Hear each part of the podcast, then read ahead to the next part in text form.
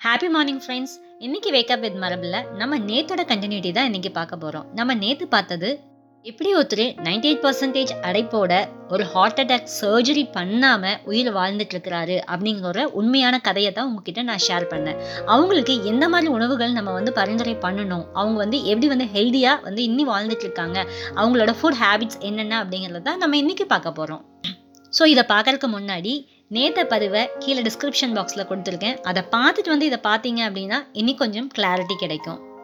இந்த வீடியோவை ஸ்கிப் பண்ணாமல் பாருங்கள் டெஃபினட்டாக உங்களுக்கோ இல்லை உங்கள் சார்ந்தவர்கள் யாருக்கோ ஒருத்தருக்கு இது யூஸ்ஃபுல்லாக இருக்கும். அதனால் ஸ்கிப் பண்ணாமல் பாருங்கள் ஓகே எங்கள் அப்பாவுக்கு நாங்கள் என்னென்ன ஃபுட்ஸ் எல்லாம் சேஞ்ச் பண்ணி கொடுத்தோன்னு சொல்கிறதுக்கு முன்னாடி என்னென்ன ஃபுட்ஸ் எல்லாம் நாங்கள் அவாய்ட் பண்ணணும் அப்படிங்கிறத ஃபஸ்ட்டு நீங்கள் தெரிஞ்சுக்கோங்க.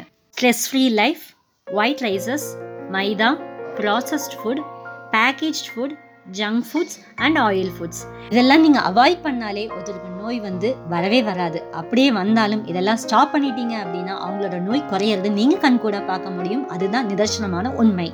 நாங்கள் ஏன் உணவுக்கு இவ்வளோ முக்கியத்துவம் கொடுத்தோம் அப்படிங்கிறத நீங்கள் ஃபஸ்ட்டு தெரிஞ்சுக்கணும். எந்த டாக்டர்கிட்ட நீங்கள் போனீங்கனாலும் டாக்டர்ஸ் என்ன டேப்லெட்ஸ் கொடுத்தாலும் என்ன ட்ரீட்மெண்ட் கொடுத்தாலும் அவங்க உங்ககிட்ட சொல்கிற ஒரே வார்த்தை நல்லா ஹெல்த்தியாக சாப்பிடுங்க அப்படிங்கிறது தான் ஸோ அந்த வேர்டு மட்டும் எங்களுக்கு ரொம்ப ஆழமாக பதிஞ்சது. நல்லா சாப்பிட்டா ஏன் வந்து இந்த மாத்திரை மருந்து மாத்திரை பின்னாடி நம்ம போகணும் அப்படிங்கிறத மட்டும்தான் நாங்கள் இது சிந்திக்க ஆரம்பித்தோம் ஸோ ஹார்ட்டுக்கு எந்த மாதிரி உணவுகள்லாம் வந்து கரெக்டாக இருக்கும்? எந்த மாதிரி உணவுகள்லாம் கொடுத்தா ஹார்ட் ஃபங்க்ஷன் ஆகும்? எந்த மாதிரி உணவுகள் கொடுத்தா ஹார்ட் நேச்சுரலாக வந்து அதோட பிளாக்கேஜ் வந்து ரிமூவ் பண்ணும் அப்படிங்கிற மாதிரி ஒரு நிறைய ரிசர்ச் பண்ணி தான் நாங்கள் இதை எடுத்தோம். ஸோ அந்த ரிசர்ச் வந்து வெற்றிகரமாக அவரோட லைஃப் வந்து இது வரைக்கும் நல்லா வாழ்ந்துகிட்டு இருக்காரு. ஸோ அதோட ஷேரி தான் இப்போ நான் உங்களுக்கு கொடுக்க போகிறேன் உடம்புக்கு நல்ல ரெஸ்ட்டு சிம்பிள் எக்ஸசைஸு மூச்சு பயிற்சி சின்ன சின்ன வாக்கிங்கு தென் மனசை லேசாக வச்சுக்கிட்டாலே எந்த விதமான நோய்களும் நம்ம கிட்ட என்ட்ரி ஆகவே ஆகாது. மனசு தான் நோயோட முதல் என்ட்ரி பாயிண்ட் உணவுகளில் என்னென்ன மாற்றம் செஞ்சு கொடுத்தோன்னு பார்த்தீங்கன்னா மரபு அரிசிகள் அதாவது நம்மளோட பாரம்பரிய அரிசி தினமும் உபயோகப்படுத்துகிற மாதிரி பார்த்துட்டோம். சிறுதானியங்கள் தேடி எடுத்துக்கிட்டாங்க. தினமும் காய்கறிகள் தினமும் கீரைகள் முட்டை டெய்லி ஒன்று நவமூலிகை கொண்ட சூப்புகள். இதுதான் அவர் வந்து மாற்றின உணவுகள். வேற எதையுமே அவர் சேஞ்ச் பண்ணவே கிடையாது.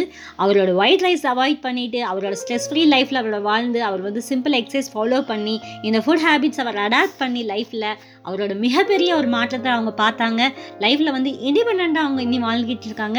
அதை தவிர இனி ஒரு miracle drink everyday morning and end of the day வந்து சேம் ட்ரிங்க் எடுத்துக்கிட்டு இருக்காங்க. ஸோ அது என்ன ட்ரிங்க் அப்படிங்கிறத வந்து நான் உங்களுக்கு நாளைக்கு ஷேர் பண்ணுறேன் டெஃபினட்டாக இது ஒரு லைஃப் சேஞ்சிங் மூமெண்ட் மூமெண்ட்டாக ஒவ்வொருத்தருக்கும் மாறும்.